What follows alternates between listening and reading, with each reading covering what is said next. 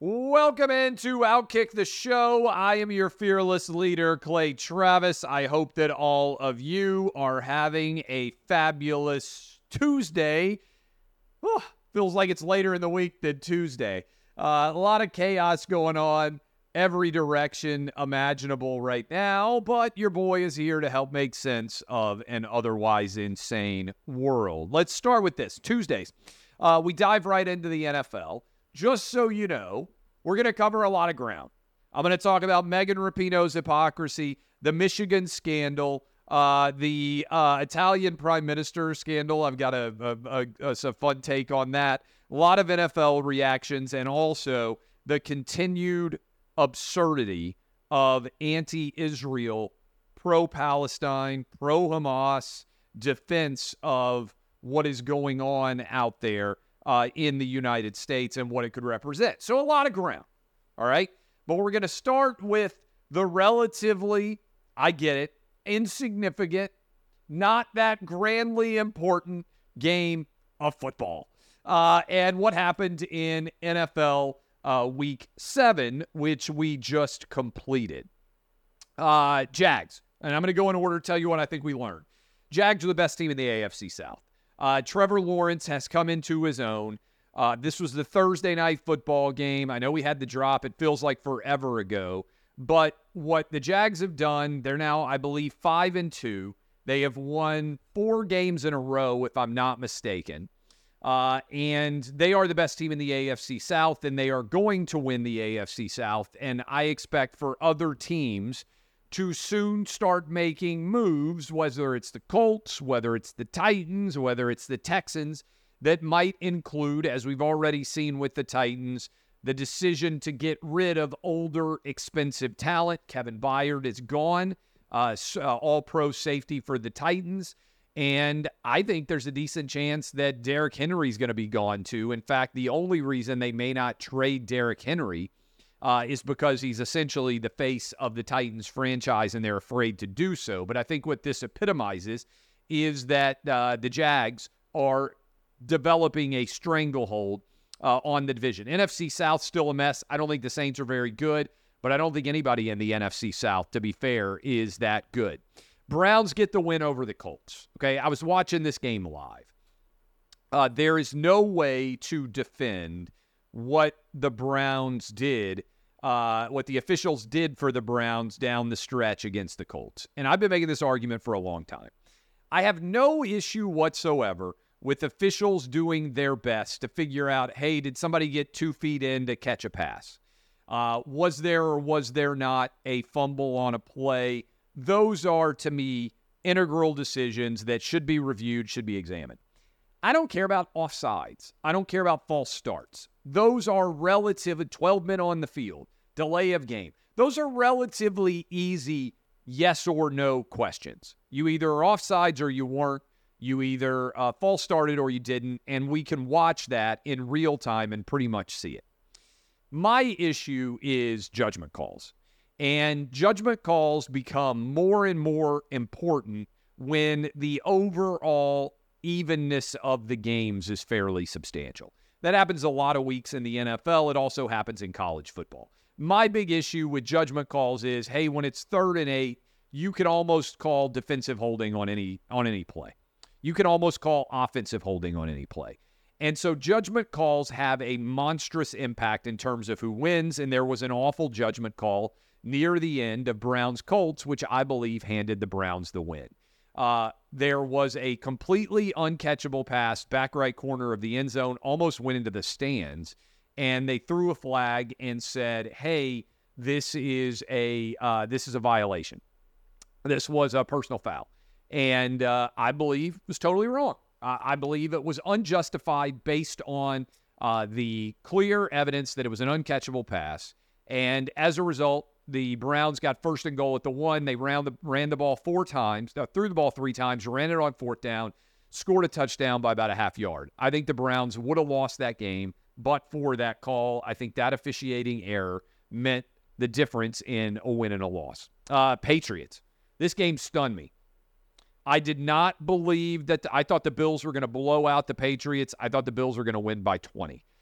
Patriots out of nowhere come back and beat the Bills. Also, questionable officiating calls in this game that helped the Patriots late. Go figure. Uh, but Patriots still not a good football team. If I'm a Bills fan, I'm sitting back and saying, okay, we're four and three. We know how good Patrick Mahomes is.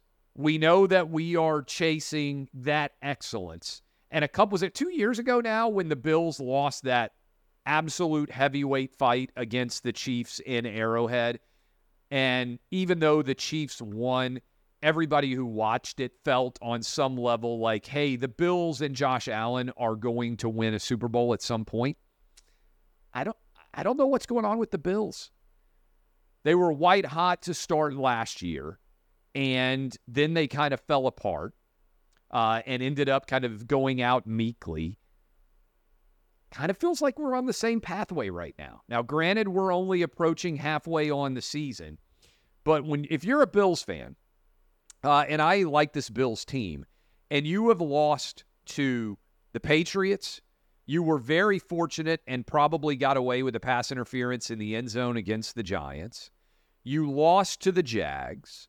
Uh, you lost to uh, the Jets in the opening week of the season. Granted, you whipped the the uh, the Miami Dolphins. I don't have a good read on them, and the Dolphins are still in first place in the AFC East. Uh, and I'm not as optimistic on the Bills as I was a couple of years ago. Giants get the win over the Commanders. Who cares? Uh, Ravens absolutely obliterated the Lions. Lions five and one, feeling really good. Short underdog on the road against the Ravens. Your boy jumped on board, said, "Hey, the Lions are for real," and Lamar Jackson and company just decapitated uh, the Lions, just obliterated them. This was never a remotely close game. Lamar Jackson, best game of the season for Lamar, worst game of the season for the Lions. Uh, if I'm a Ravens fan, that's if you if the Ravens play like that, they are a Super Bowl contender in the AFC. I don't think they can consistently play like that. And for the Lions, just when you think, hey, we can rely, the Lions are going to be pretty good. Even the game they lost was overtime against the Seahawks. They go out and just look like uh, a you know five and twelve team and that would make me a little bit nervous. Bears get the win over the Raiders in a, uh, a game of sadness. A little bit nerve wracking if I'm Justin Fields, who's out. And this is why guys don't like going out. Individual games, things can swing. Uh, but Tyler Bagent, uh, 21 of 29, touchdown, not a bad performance. And this is why guys don't like to miss games because every now and then somebody comes out. I'm not sure that Tyler Bagent is the answer. I don't think there's any way the Bears aren't going to draft Caleb Williams or Drake Maye if they can. But suddenly the Bears climbing out of that uh, out of that uh, uh, awfulness, out of the cellar, and maybe they're going to play themselves out of getting a top draft pick before all is said and done. We will see. I know they get still, I believe, the Panthers pick, so that's some level of protection. But we'll see what happens with their own pick. Falcons get the win over the Bucks. Disappointed in the Bucks. Thought the Bucks would get it done. Uh, Falcons do not believe in Desmond Ridder. They have a solid defense. I think they need help at quarterback. Uh, but the Falcons could could win the NFC South. I think the NFC South probably the worst division in football. Um, and somebody's got to win it. It's a huge win for the Falcons to go on the road and beat the Bucks. Steelers get the Rams. Steelers, you know, you always look around and you're like, man, the Steelers aren't that good. They got all issues. Kenny Pickett ain't great, and somehow they're four and two. Uh, Mike Tomlin doesn't have losing seasons by and large. Steelers, come November, come December, always seem to be in the mix. Seahawks get the win over the Cardinals. Cardinals, Kyler Murray coming off, potentially being able to return. But the Cardinals are clearly in the quarterback market, even with the money that they have given uh, to uh, to Kyler Murray. It feels like they're ready to move on. Uh, Arizona one and six. The only win, Dallas Cowboys and the Seattle Seahawks. How about divergent opinions? Pete Carroll. How much more underrated does Pete Carroll look with the ability he's had to win even without Russell Wilson? And meanwhile, Russell Wilson has continued decline in the estimation. How much of that do we give Pete Carroll for? I think you have to give some. Uh, Packers Broncos. Broncos find a way to get the win. And maybe Sean Payton is not the worst human being on the planet. The Jordan Love experiment. You know, Packer fans have been spoiled for the past like 20 years because they had Brett Favre, they went to Aaron Rodgers. First couple of weeks of the season, it looked like Jordan Love might be a guy that you could look to and say, you know what? Maybe it's just going to be three straight quarterbacks that perform at a high level. I think there's got to be a lot of apprehension right now in Green Bay over how Jordan Love is playing. The Packers fall to two and four, and the Denver Broncos get to two and five. Chiefs beat the Chargers. Justin Herbert, I think, is a really good quarterback. At some point, though, do you look at this? And by the way, the Chiefs are out to whatever they are, six and one, hardly ever lose, and the the Chargers are two and four. At some point, do you just say, for a really good quarterback, Justin Herbert loses a lot of games, and I'm not saying it's his fault, but 17 to 30, two picks, missed a lot of throws that I think he needs to make. Justin Herbert being in the same division as Patrick Mahomes is a very high standard to me. The Raiders aren't very good, though. Broncos aren't very good. So far, the Chargers have not looked like a playoff team. Uh, Eagles get the win over the Dolphins. I still think the Dolphins are very good, but this was a nice win for Jalen Hurts against Tua. Uh, and then last night, Vikings, Kirk Cousins played really, really well. They got the win over Brock Purdy and the 49ers. Now, this is two straight losses for the 49ers. Purdy's just been okay. I know there are issues at uh, the uh, wide receiver position, but two interceptions late, including on the final drive. Kirk Cousins, meanwhile, 35 of 45, just shy of 400 yards. He looked phenomenal. And the Minnesota Vikings, who started off the season 0 3, given up for dead, have fought their way back to 3 and 4. The next several on the schedule aren't brutal. Could the Vikings end up making a run in the NFC North? I don't think that is crazy to contemplate. So, that is where we are as we break down NFL uh, Week Seven. My takeaway on all of uh, all of those games. Now, uh, I want to talk about a, uh, a couple of stories here. Let's start in college football. Everybody's talking about this Michigan scandal. Did they have a guy in the stands, maybe multiple guys in the stands, trying to record all of the signals that were being given in from the sideline in an effort to steal those signals and deduce what those signs meant in terms of what plays were going to be run? Uh, it seems like the evidence suggests that they did. Okay. So let me start here. Everybody's saying, oh, what's going to happen? I will tell you, I'm getting older. I've been covering college football for basically 20 years now. And during those 20 years, I have seen a lot of scandals. They've all stacked up, lots of scandals. One thing I have never seen is a team that is contending for a championship in the world of college football voluntarily pull their star and say, you know what? We violated the rules. We're basically going to punt on the season. Michigan won a half of a championship in 1997. They split it with Nebraska. Both teams finished undefeated. Was the last year one versus two didn't play. My kids can't even believe that that era of college football even exists when they looked at the rule books before. They said, What do you mean, Dad? There were split champions? How did that happen? How did not just one team win? Well, I had to explain the whole era. Michigan was the last split champion of that era.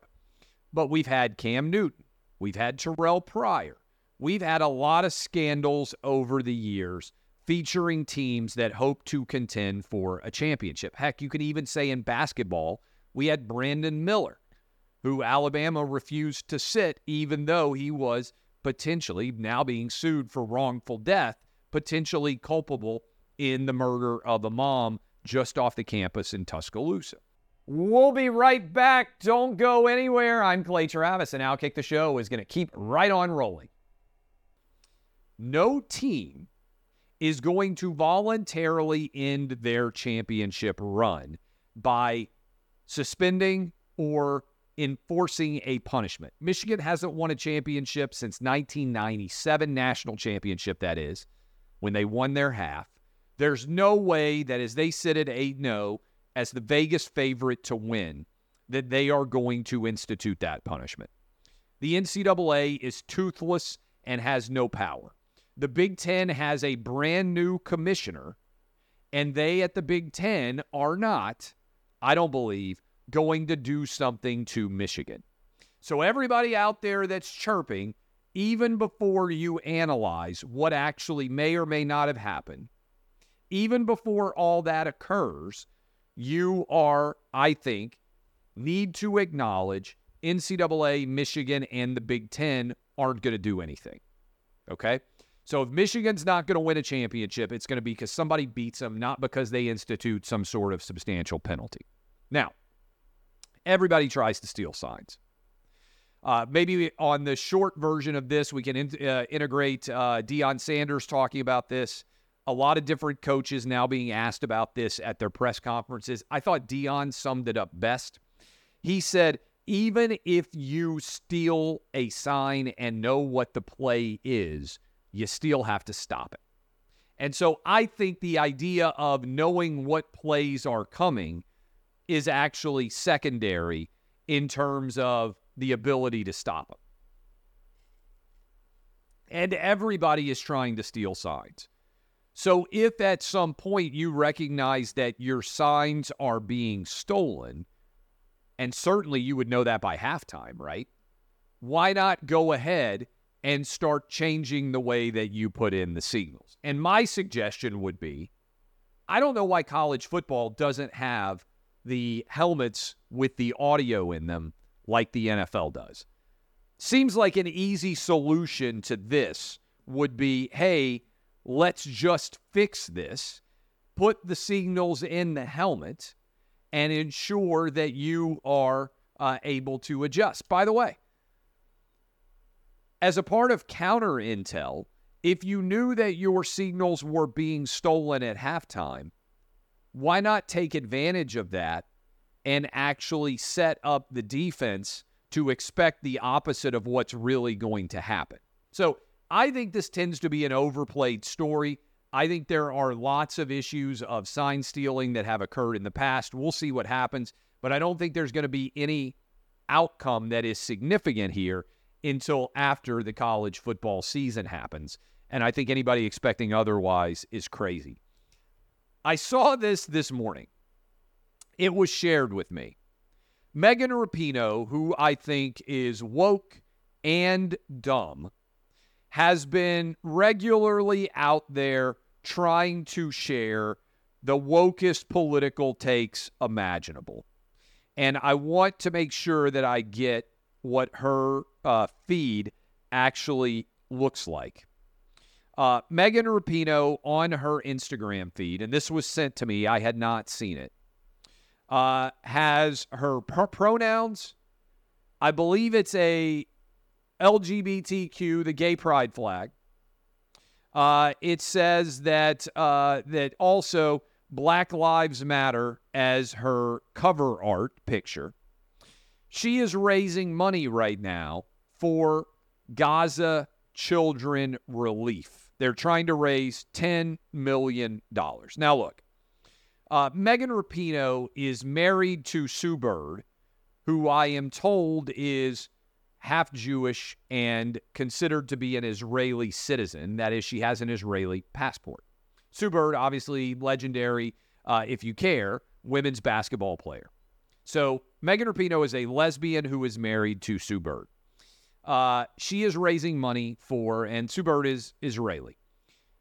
If Megan Rapinoe was in Gaza and the people of Gaza knew that she was a lesbian who was married to a Jewish woman, the best thing that could happen to Megan Rapinoe is probably that they would kick her out of Gaza and not do anything to her.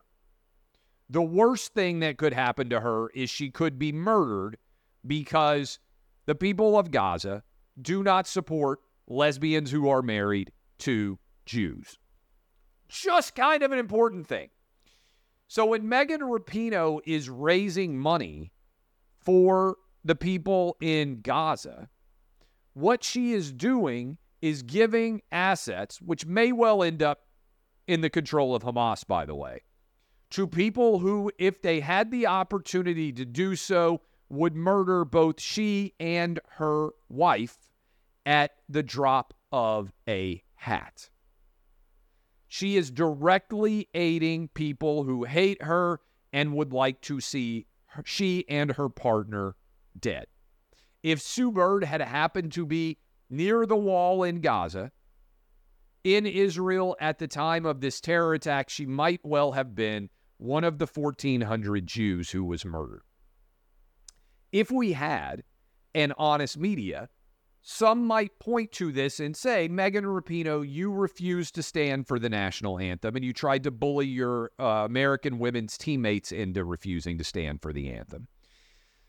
You turned down the opportunity to visit the White House in 2019 after you won the World Cup that was played in France because you hated Donald Trump and said that basically he was a Nazi and a white supremacist. Why now, Megan Rapinoe, are you raising money to aid people in Gaza who are actual anti Semites, who are actually working to kill as many Jews as possible? That is if we had an honest media. What I think, however, is that Megan Rapinoe is a useful idiot. Because what's happened is she is an athlete with a prominent platform. And the left in this country has used Megan Rapinoe to divide all of us and basically destroy the goodwill of the U.S. women's soccer team by her embrace of the idea of identity politics. And I talked about this yesterday, but I think it's so important. How do we get here?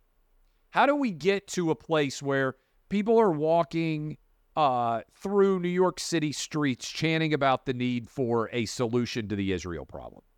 How do we get to the point where people are chanting from the river to the sea, where they're calling for intifada, when college kids on campuses are yanking down pictures of Jewish citizens who are held hostage by Hamas and they think they're the good people. It's because they bought into this broken idea of the oppression Olympics, the oppression pyramid.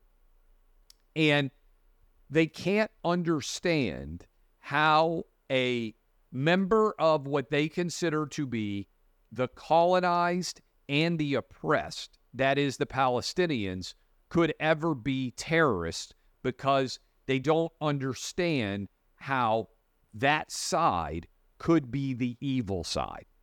And that is because they have a simplistic worldview that has been totally torn asunder by what's going on here.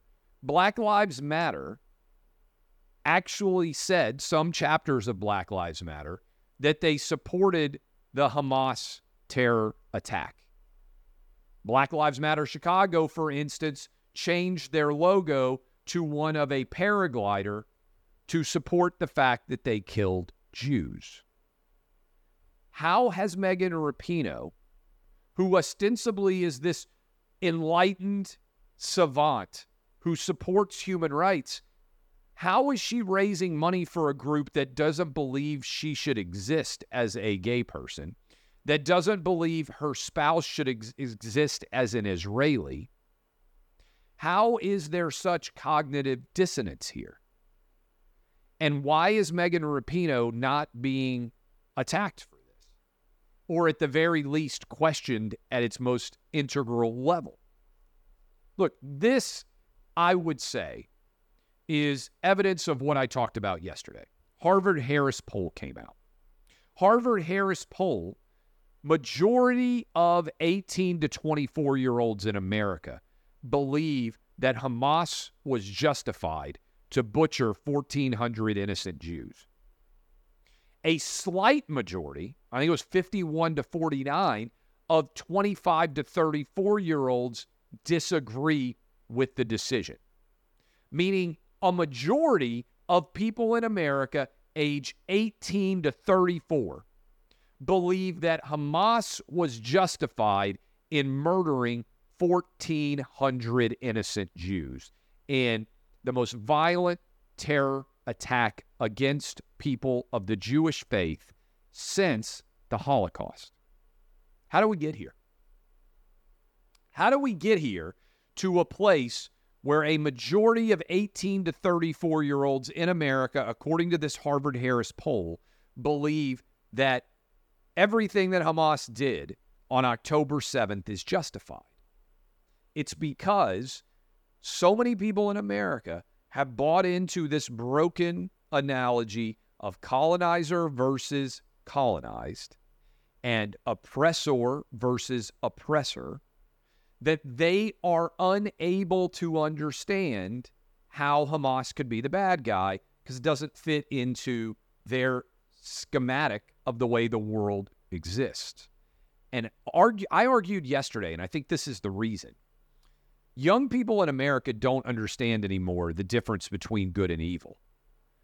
And when good and evil conflicts with their worldview, they recoil against it and retroflexively, or sorry, reflexively end up arguing that Jews have to be bad because they see Jews as white people. And this all comes out of the argument. Some of you have probably heard it for 20, 30 years now. Remember the first time I heard it, I couldn't believe it.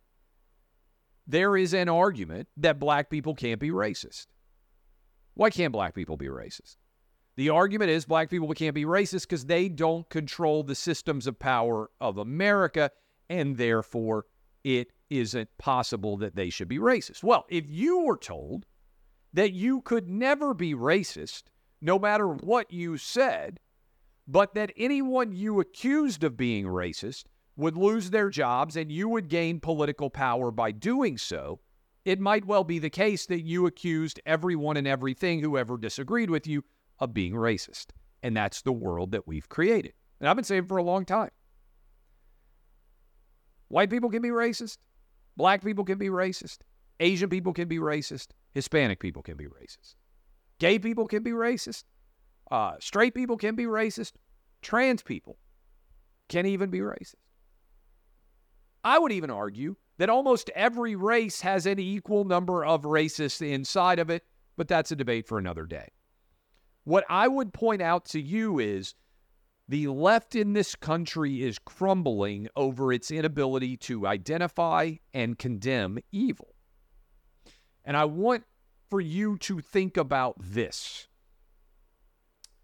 Joe Biden ran for president on the lie that Charlottesville, Trump had said there were very fine people on both sides. He didn't say that. He condemned actually the anti Semitics and everybody else out there who was a merchant of hate. What Trump said, if you go look at the transcript, is that there were very fine people who believed that the statue of Robert E. Lee should not be torn down in Charlottesville, Virginia, and very fine people who believed that the statue should be torn down. I'm always, and I wrote about this in my book right here, I'm always of the belief that tearing down statues is the wrong idea. I spent a huge part, a uh, full chapter of the book talking about it. I said I want more history, not less. But Biden used the lie of the way the media covered that incident as if Trump were saying Nazis are very fine people as a justification to run for president. Biden founded his race in a lie that was not called out by the media because they wanted it to be true. Okay, if that's true, here's a good question that I think should be asked in the next White House press briefing or of Joe Biden if he ever actually took questions.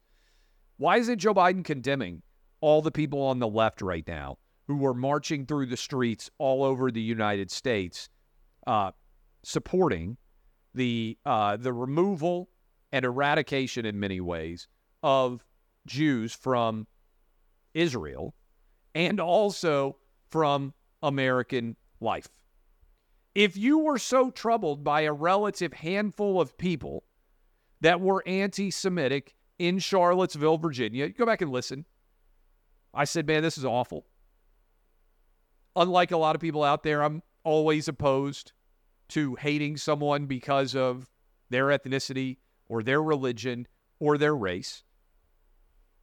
And I'm consistent no matter where that speech or where that political perspective is coming from. Question I asked why hasn't Joe Biden come out forcefully and condemned what's happening all over this country in terms of anti Semitic marchers that are denigrating Israel and threatening threatening Jews all over this country to the point where Biden's actually more concerned, along with Karine Jean Pierre, of Islamophobia, even though, and I grabbed this stat because I do think it's important and worth sharing, even though Jews are overwhelmingly on a per capita basis far more likely to actually be targets. Jews are 2% of the U.S. population. This is according to David Burge. Jews are 2% of the U.S. population. And according to the FBI's own statistics, 51.4% of all hate crimes in 2022 targeted Jews. And now there's been two straight weeks, I'm reading from him, of anti Semitic hate marches on elite college campuses. I haven't seen Joe Biden condemn it at all. I think that's important. I think it's worth pointing out.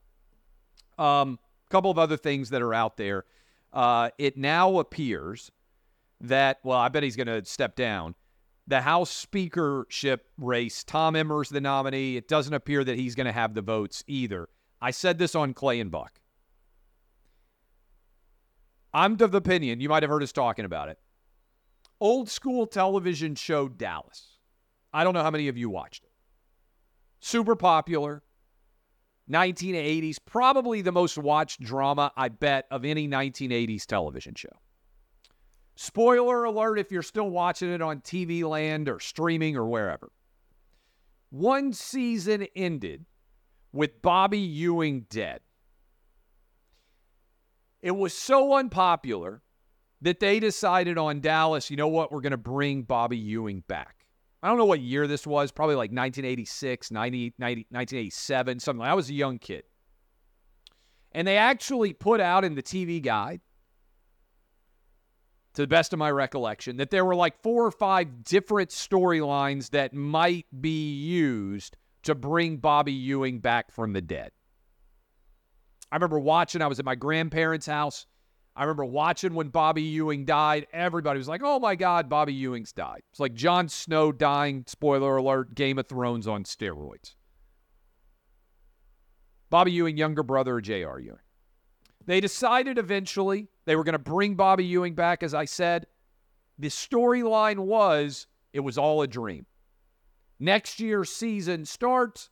Bobby Ewing is in the shower, and he's right there. He's right back fighting with the Ewing family as if he had never died at the end of the previous season. They just said it was all a dream. I wonder whether Republicans might try this with the Kevin McCarthy speakership. Because they keep putting forward new people who all lose and can't get to the right number of votes. And I wonder whether they're just going to come back and say, you know what, we're going to go with Kevin McCarthy again and just claim this was all a dream. Because right now, they would just need like four people to change their mind, and they could just go right back to Kevin McCarthy as Speaker. And they could claim it was all a dream, and they could put him right back in power. And my argument on this is anger is not a strategy. Anger is an emotion, it's not a strategy. And there was anger there was no strategy here. I think it's fair to say at this point. And I also tie this in. People say, okay, what could happen? Matt Gaetz led the rebellion against Kevin McCarthy. I like Matt Gaetz. I think he may well be the next governor of Florida if he wants to be. He represents the area where I have, humbly, my beach house. To be fair, I have two beach houses now one in Rosemary Beach, one in Alys Beach. Again, I say humbly. And I like Matt Gaetz. I think he does a good job representing that district. If I were a member of the, if I lived in Florida as opposed to the 5th Congressional District of Tennessee, I would vote for Matt Gaetz as my congressman. I'd be happy to vote for him. But there's an interesting play here, and I think it also ties in with Disney and what happened, which is you can make the right decision for you personally and it can be the wronger decision for the collective whole. And let me give you an example using Disney. Disney is now run by Bob Iger. Bob Iger has driven Disney off a woke cliff.